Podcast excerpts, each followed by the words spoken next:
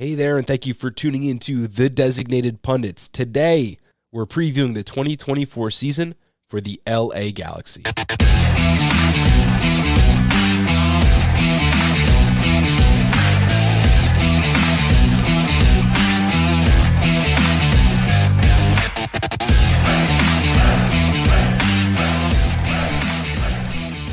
Joining us again for the second time here on I 80 Sports is Eric the Hammer from Corner of the Galaxy.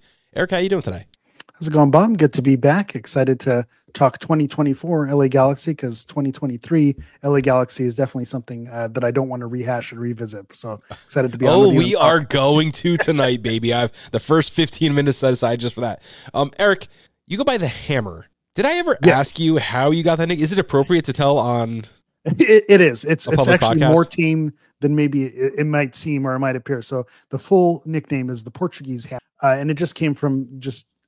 I used to work at Parks and Rec, and we used to have all these outings where we'd you know go bowling and do all these different things. And so uh, I was known to kind of make a fool of myself and have a little fun. So I was basically shot putting a bowling ball and uh, and you know it's had the hammer logo, the bowling logo, which is hammer bowling. So like it's it's the Portuguese hammer. One of my friends called me that, and it ended up sticking. And then we ended up doing some podcast podcasts later in life, uh, and so they hadn't really called me that. But then when we started podcasting, that's how he introduced me, and for whatever reason, it stuck. So it's one of those where you can't call yourself that name, but when someone else calls you, you kind of have to go with the flow. And so I've learned to love it. The Portuguese hammer, the hammer, whatever you want to go by, it, it works. It plays you can't pick your own nickname. You just have a handed Absolutely. to you. And I've I've heard a lot worse than the Portuguese hammer. Exactly, we'll, we'll, exactly. We'll when you get something as good as the hammer of the Portuguese, you gotta you gotta latch onto it. So I'm I'm not mad at it. For as good as your nickname is, your team had a miserable season in 2020. That's a transition. You see what I just did That's, there? Well done. You're a pro. You've done this before.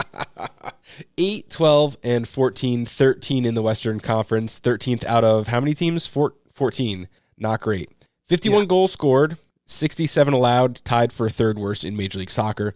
That left you with a negative 16 goal differential and a missed playoff berth uh, by by a quite handsome what 7 mm-hmm. points on, on the standings. We do have to talk about 2023. Recap it for us. yeah, it was it was a weird year. We were kind of talking off air before we went live here. The mics went hot, and just how everything. It didn't seem like the Galaxy can get things going on paper. It looked like they had pieces. You had Chicharito returning. You had Douglas Costa, you know, looking to revive things. You had Dejan Joveljic. Uh, he was, you know, a spark off the bench, and so you said, okay, there's there's pieces here we can make things work.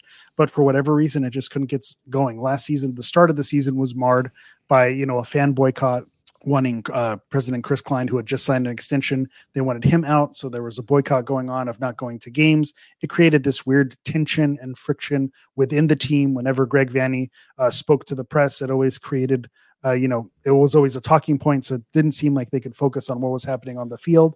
And so it, the Galaxy got off to a slow start playing in very sparse looking stadiums and it was just a you know a slow start and then the players couldn't get going and then as the season went on uh, Chris Klein was relieved of his duties or you know resigned, and then the Galaxy began to turn around. There were some kind of you know bright sp- points in the middle of the season, but whenever they would start to get momentum, then a player would get injured. You know something would happen. There was always some type of you know issue. You know we had Chicharito went out with the season-ending injury about halfway through the season. Martin Caceres, you know who was one of our stronger defenders, went out with the season-ending injury. Riqui Puig was our MVP of the season, really. But uh, towards the end of the season, when you needed to make that push for the playoffs, he was injured.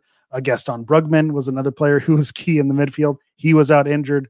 Uh, so it just seemed like whenever they could get a little bit of momentum, those injuries would just kill them. And so it wasn't necessarily, uh, you know, the players that just they were never able to really get gelling and they really couldn't, you know, Greg Vanney couldn't get his system going. You saw it with the backline, negative 16 goal differential. Uh, you know, I don't care how good your offense is, when, when your defense is that bad, you're not going to be able uh, to make a playoff run. So it's just just an odd odd year and that's why i was mentioning that i'm happy to put it behind us and kind of look forward because you don't have that overhang you know there's still a lot of improvements to be made you know you mentioned only 14 teams to finish 13th on top on on top of it. That was kind of our running joke on our podcast was you know they win do a two game win streak it's still 13th place. Then you drop points colorado would still do bad and then you're still in 13th place. So we just couldn't get out of that. So i think there's definitely more optimism going into this season, but I think there's also a lot of uh, you know a lot of uncertainties and questions up in the air to see where uh, where where they pan out once the season gets going. And my co-host, who couldn't be here tonight, always mentions that Galaxy was a good bad collection of good players. Everyone on paper looked good. Um, it did not work on the field.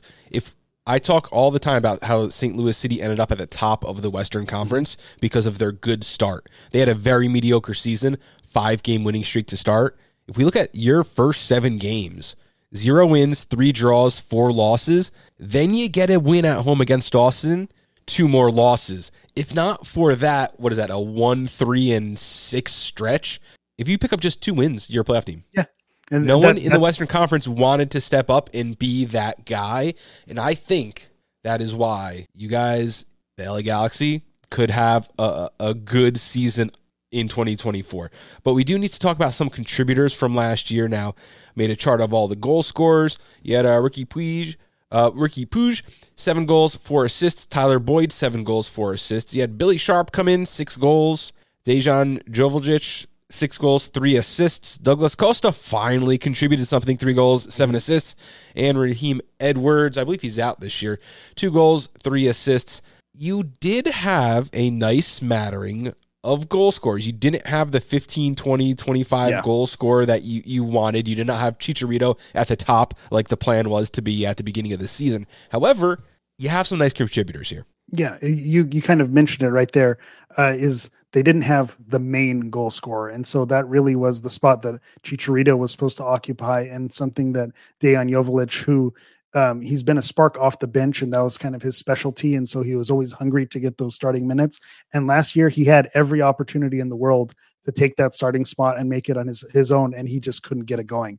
And so, you know, Dejan Joveljic was someone who we hoped could have been that 10 to 15 uh, goal a season type guy, and he fell flat and couldn't get it going. So then that's why they brought in someone like Billy Sharp, who came in the last, I, I want to say the last 10 games of the season, maybe even a little bit more, and, you know, was able to match Joveljic's, uh, you know, goal, goal outing based on just, you know, a third of the games. And so that was one of those interesting moves uh, when it came to extending players and bringing players back for the season to not six see Billy goals Sharp. and 712 minutes for Billy Sharp. Yeah, that is yeah that, that was very very good. That is consistent. And Billy Sharp, I mean, it's an old man. He, he had a walker a out there and he was putting the ball in the back of the net.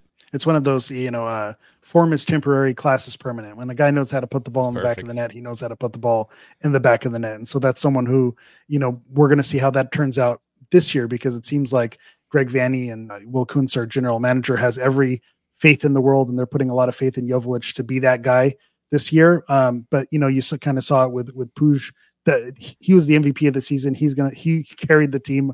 Uh, you know, for the, the those bulk runs where they were able to to look good, it was on the back of Riqui Puig.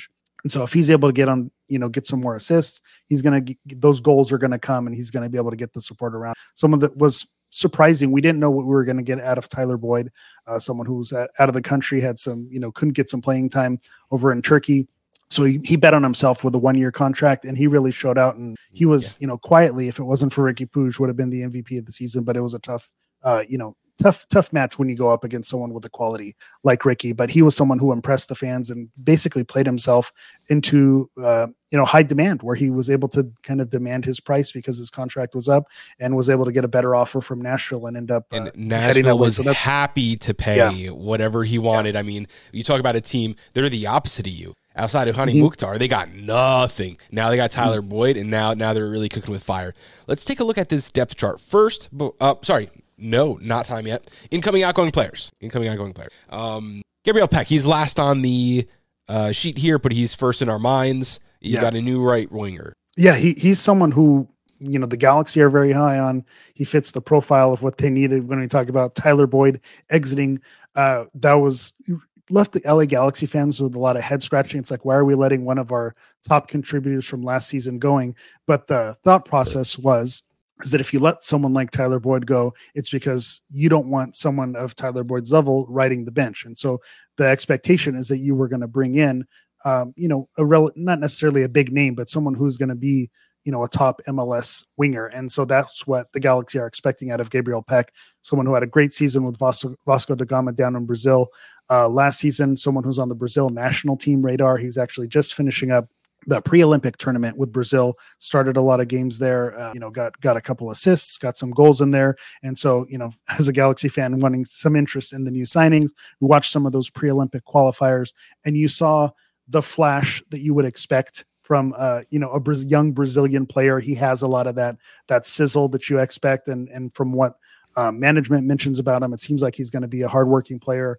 Um, one of those things that you know Twitter isn't real life, X isn't real life, but if those comments are to be believed, Vasco da Gama fans were very sad and upset when those talks were in, coming up that he was possibly going to get purchased by the LA Galaxy. So whenever a team is sad to lose a player, that's a good sign. So I think the Galaxy have a nice, uh, you know, bright young player and their designated player Gabriel Pec who's going to be able to contribute. The expectations are going to be sky high because, uh, you know, with Dejan Joveljic, you know, not being the major goal scorer from last season, yeah. Chicharito gone, Douglas Costa gone, Tyler Boyd gone, he's going to be expected to, uh, you know, be in that you know eight to ten goal range and com- combined in probably that eight to ten assist range as well. So the expectations are high for. Him. You signed a backup striker, Miguel Berry, who's an MLS pro. I think he's just about maybe slightly under league average. He'll fill in when Joveljic can't go, but there's i I'm not excited for Miguel mm-hmm. Berry to join uh, the LA Galaxy by by any means. You also grabbed uh, John McCarty, um, new goalie there. That'll be nice yeah, for you guys. And I really want to talk about the fullback position because you brought in a young Japanese player. Uh, can you help me with his name and, and talk a little bit about him? Yeah, that's Miki Yamane. He's someone uh, you know coming from uh, the Japanese league, the J League. Uh, part of the reason and kind of you know we'll talk about building the defense. You saw that negative goal differential and where they were last season. It was about strengthening those relationships along that back line.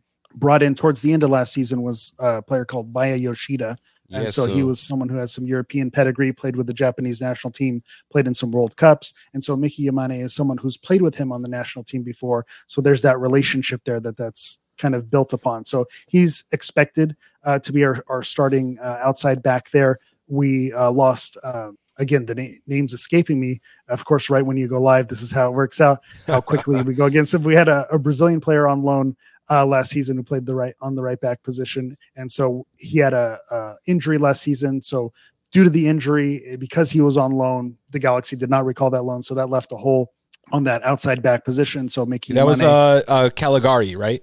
Calegari, thank you. My it's one of those where once the lights are bright and the mics get turned on, all of a sudden the brain stops working. But yes, Calegari, someone who quietly was one of the Galaxy's best defensive players, but again, injuries devastating the back line once he went out.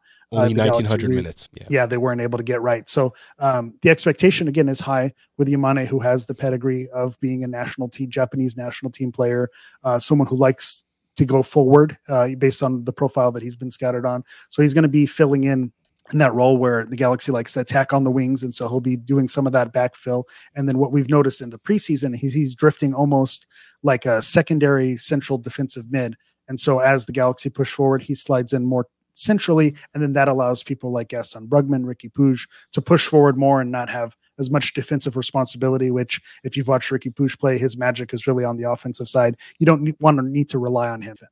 Absolutely. I love that little uh, Japanese connection that you guys got in the back line. I looked up, there's only 12 nationals who've ever played uh, in MLS from Japan. You guys have two of them now on your yeah, roster. Untapped market for sure. Yeah, uh, and you know, California, you have um, high Japanese population. You have the fans there willing to you know play the games. I, am a big uh, you know believer that you know those kind of connections help pack stadiums. We we have you know I'm I'm a Red Bull supporter in mm-hmm. Harrison. There's a huge Portuguese community, and apparently Nani was available to move to Major League Soccer, and he didn't go to Red Bull. That was a huge missed opportunity. Mm-hmm. And you know, I'd love to see you guys not only do that, but also you know maybe some bring in some more players for, from Japan. I'd love to see uh, more Asian players in Major League Soccer. Yeah, yeah. Again, you're you're speaking to my heart right there. New Jersey, Massachusetts. There's Portuguese people kind of all across the coast there. So it, you're you're absolutely right. Those connections are where you build your lifetime fans. You know, for the LA Galaxy, they were celebrating uh, the birthday of Mauricio Cienfuegos, who's one of our legendary players. But you know, he was you know Central American Salvadorian, and so when you know you talk about Galaxy fans who have been there from day one, it's because of those connections, having someone from their home country play in their stadium. And so you build lifelong fans that way. So now with Shohei Ohtani to the Dodgers and kind of their Japanese thing, you have Miki Yamane and Maya Yoshida. There's a Japanese connection. So there's a lot of uh, buzz if you're a, J- a Japanese fan in Southern California. I remember I'm an Atlanta Braves fan. Don't ask how I ended up in New York being an Atlanta Braves fan. Um, and when they got their first Japanese player, they said, you know, we're going to lead in the Japanese market, and they had like uh, a cultural advisor. They had, you know, uh, assistant coaches brought on just to speak the language. Um, I'd love to see you guys do something like that, and mm-hmm. and if you guys can lead in that market, a lot of potential, a lot of Becomes potential. a destination. Yeah. Let's talk about um, I'm going to pull up the depth. Now is the depth chart segment. I'm going to pull go. that up in just a minute. But first, before I do, talk about coach formation, starting 11, uh, team play style. What should I expect if I turn on a Galaxy game? What you're going to expect is a lot of possession. Um, if all things go to plan, um, when Riqui Puig, Mark Delgado, and Gaston Brugman were on the field last season, they dominated possession in all those games where they were in. Uh, so, you know, were they able to control the pace of the game, um, you know, kind of slow things down where they were unlucky or unfortunate where the things never got clicking was obviously that final third and getting those passes in behind the back line, getting uh, you know Douglas Costa to kind of perform. He did perform towards the end of the season, that back half of the season, but that was about two and a half years too late after a lot of the disappointment disappointments that he brought. So with someone like Gabriel Pec, who's now going to be on the team, Diego Fagundez, who was brought in towards the end of last season, he's expected to be the starter day one. There's been some rumors. The expectation is that another uh, winger is going to be a DP winger is going to be uh, joining the Galaxy at some point. You know, we don't know who that is going to be, but the Galaxy have the budget they're willing to spend. It's just a matter of who they're going to be able to land in that position. But if you go on a MLS stalwart like Diego Fagundez, if he can get back in form, shake off some of the rust that he had last year uh, with Austin and kind of his un- discomfort with joining the Galaxy late in the season, that's not a bad option to have uh, to start your season. So I think if you have that possession with Puig, Delgado, and Brugman in the middle, then you have the play from Fagundez and Pec opening things up, then the joke is Dejan Joveljic. He doesn't have to do that great. He just basically has to stay on side and let Pec do all the work, let Fagundez do the work, and those goals are going to come. So that's one of those things offensively that you're going to be working for. I kind of dropped the hint a little bit with Yamane kind of providing some of that relief to the midfield. And then the relationship with Yoshida, that's something that Vanney, Greg Vanney is a defender himself, a defensive style uh, coach. So that's something that you know he's going to be on his players to get right and to be more successful. So uh, that back line is something that um, you're going to hope to see improved with that relationship with Yoshida and Yamane. Didn't talk much about the other side, but Julian Aude is another Argentine young player um, you know, who looked a little bit uncomfortable when he came in last season. So you hope now with a you know some MLS experience, kind of knowing how the game is played and what to expect, that he'll settle in. He's someone who's on the youth uh, Argentina national team level, and so that's someone who's the quality is definitely there. Just a matter of getting right. And then on the other, you know, uh, center back position, that's something that uh, you know is a little bit of a worry. Chris Mavinga is either you know, you either have uh we were joking about it with my co-host, you know, Josh yeah. Gussman. He said he's either a one or he's an eight. He's nowhere in between. He's either a complete disaster or he has a solid game. So that's someone who you can't really rely on. So something someone like Martin Caceres, who's you know uh, a legendary Uruguayan defender, if he can stay healthy, then he's someone who's going to be able to pair on with the experience, Yoshida and Caceres. And then Jalen Neal, unfortunately, was one of our bright young uh, center backs, but he has an injury that's going to have him out probably for the first couple months of the season. So that backline, those relationships will hope be improved, but then you'll see a lot of possession with that core in the center that can stay healthy. Yeah, Mavinga, hundred percent. I mean, Toronto FC, he he won the he uh you know won the Supporter Shield. Yeah. Um, with them came in multiple top three MLS finishes with that team. Uh, he'll be thirty two, so he shouldn't be quite as old as maybe he looked at points last year. Yeah. but that's that's something you want to rotate that out as as soon as possible. Um, Jalen Neal, a guy who I, you know I couldn't have talked good good enough about during last season, and I know his uh his mom's always on Twitter uh, singing his praises yeah, too. Love team that. mom, yeah, you gotta love it. You gotta love the support there. All right, I think we kind of covered most of the other positions here. Um, let's just talk about this midfield. Uh, Puig is kind of lining up as your your number ten. Incredible, incredible skill on the ball. But behind him, Marco Delgado and uh, Gaston Brugman. Let's talk about what they do. Is this like a six and an eight, two eights?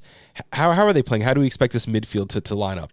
Yeah, you have Delgado more in the in the sixth position, dropping a little bit deeper, and Brugman uh, more as that eight. He's kind of the enforcer, someone who does a lot of the dirty work where it's not going to show up on the stat sheet. But when you talk about someone who's tracking back, breaking up plays, uh, you know, cutting a counter attack, kind of stopping that and breaking up the play. That's really Brugman's specialty. So he's also, you know, the Riqui Puig protector. So Puig with someone being someone who likes to dance around the ball.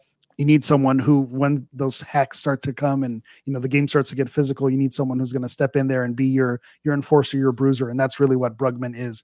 Not to say that he doesn't have talent and can't push forward and isn't talented there with his possession he can get out of a lot of tight spaces, just like Delgado and Puig as well. But he really is kind of the heart and the engine, one unsung heroes of the LA Galaxy. So while you'll see Puig get a lot of the the headlines and a lot of the spotlight, the dirty work from Delgado and Brugman, uh, the Galaxy's bread is going. Times with Brugman where I just saw he looked like the best player on the field. Like this, this yeah. has to be the it guy midfielder, and, and, he's not. I mean, that's just really stacked. Uh, that's a, certainly the the strength of this team is going to be run through the midfield this year. I did pull up a few questions that we have heading into this season because not everything is you know as it seems. You guys were quite bad last year. Um, can Galaxy return to the playoffs? I, I, know that that's kind of a loaded question, and the answer yeah. is, of course, yes, because we haven't played a game yet. Let me rephrase it if you find yourself in a top six position in the Western Conference, what went right? I, I, think if you find yourself in a top six position, then what went right is the goals started to come because I think defensively you're going to see an improvement. Uh, you know, I, like you said, you hate to speculate with you know how bad they did last season, but there's only way you can go is up, right? Can't get much worse than it was last season. Although I'll, I'll, hopefully this won't be clipped and brought back to be thrown in my face. But if if you know the Galaxy are successful, it is going to be Dejan Joveljic got hot. Gabriel Pec was someone who is going to get in the double digits, either in assists and goals. I think that's going to be where your differences are made. While I mentioned and spoke so highly of the midfield, that's really more about the possession and the creativity. But where the difference is going to be in the final third. We saw it last season for the bulk of the season. Delgado, Puig, and Brugman, they were healthy and the wins didn't come. So where the difference is going to be is in that final third, that finishing. That's where it's going to have to go. So unfortunately, you would love to say, you know, MLS Cup contenders every year. You know, it's the blank slate. Anything could happen. Anything is possible. But if we're really being real with ourselves, as uh, egotistical as Galaxy fans have the reputation to be, I think getting back in the playoffs is step one of where they need to go, given how bad last season was. You can say that's a lower bar, you can make fun of it for whatever it is, but getting back in the playoffs and getting right and getting those goals to come, I think that's a, a massive step uh, in the right direction given how bad things were last season. My next two questions are kind of tied together. How do you continue the roster rebuild? And is Joveljic enough? Does he have enough to keep and hold a starting spot? My two positions of weakness for you is like left wing and mm-hmm. center forward because yeah. Diego Fagundez is a known commodity. He's had issues staying on the field. And if you're relying on him to be, you know, kind of like what Sporting Kansas City did a few years ago, where they had two elite wingers score ten goals each mm-hmm. with uh, who was it, Sallói and I guess Johnny Russell there. Mm-hmm. Uh, you're, you're gonna have some problems if you expect Diego Fagundez to, to put up double digit goals if you're relying on him to do. I think he can do that. If that's Plan A, that's a bad Plan A. Uh, what else has to happen to this roster? Yeah, it, it's kind of funny that you group those together because I think they they're absolutely tied together in terms of where the rebuild goes. So you're right. The going into this season, the Galaxy have been hungry in terms of going after a DP winger. They just haven't landed that fish yet. So uh, Fagundez is not option A. If he's a depth piece, then that's absolutely something you can rely on. If you know for the first ten games of the season, you can rely on Fagundez. You know during the preseason, it's preseason, so we'll we'll call it for what it is. But he is one of the lone key uh, bright spots for the Galaxy. Has been Diego Fagundez. So if he can have you know a serviceable first third of the season. I agree with you. I don't think you could rely on him to be the game changer for 34 games for an entire season. But if he can just contribute, then that will be a successful, so a successful year for him and for the Galaxy. So where they'll continue to build, they're looking to bring in that left winger. And in terms of Joveljic holding that starting spot, um, there there's not a lot of people behind him. You know, you have um, Miguel Berry, like you mentioned, but you know, not someone who's setting the stat sheet on fire. Um, we have some uh, another backup in Adrien Bibu, who's a, a, Galaxy 2 player. So, again, if you're relying on your Galaxy 2 players to take his spot, that's not going to be someone who's going to be taking that spot as well. So, they have a lot of faith in Joveljic, but I think where you're going to see if he holds that starting spot, if you get to the summer and those goals aren't coming, then the summer transfer window, you're going to have to go out and look for someone, you know, who had is coming off a season in Europe or someone who's, you know, performing at the Euros or Copa America. You're going to have to look for someone uh, to bring in at that center forward position because they're putting a lot of faith in Joveljic now, and he's going to have until the summer to prove himself and make that spot his own to say, okay, we're set. He he is you know the player that they went out and got and had a lot of high hopes for. But if it doesn't work out for him this season, then I think uh, his time is up and he's going to have to look elsewhere. So you know, he, the, it's there, it's in there. It's just a matter of can he can he turn it on? Can he? Love it, Eric, the Portuguese hammer from corner of the galaxy. Thank you so much for joining us again. Let everyone know where we can find your work because it is fantastic. One of the uh, best LA podcasts. Appreciate it. Yeah, you can hear me uh, just about every Thursday on Corner of the Galaxy. So that's at Galaxy Podcast.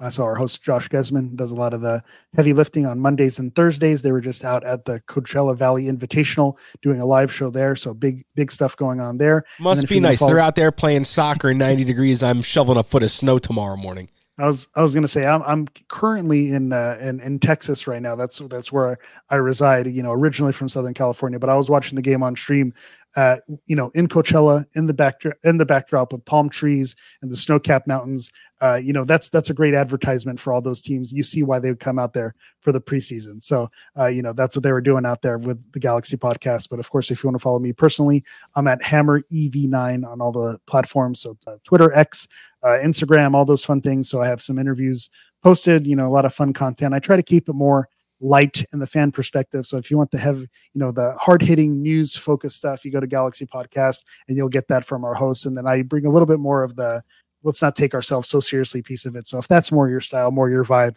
then you can go to my personal page. Love it, Eric. Thank you so much. And thank you everyone else for tuning in. This is another episode of the Designated Pundits. We have 10 teams left before we cover all 29 Major League Soccer teams. It's a heck of a ride. Let's keep going. And uh, thank you for watching.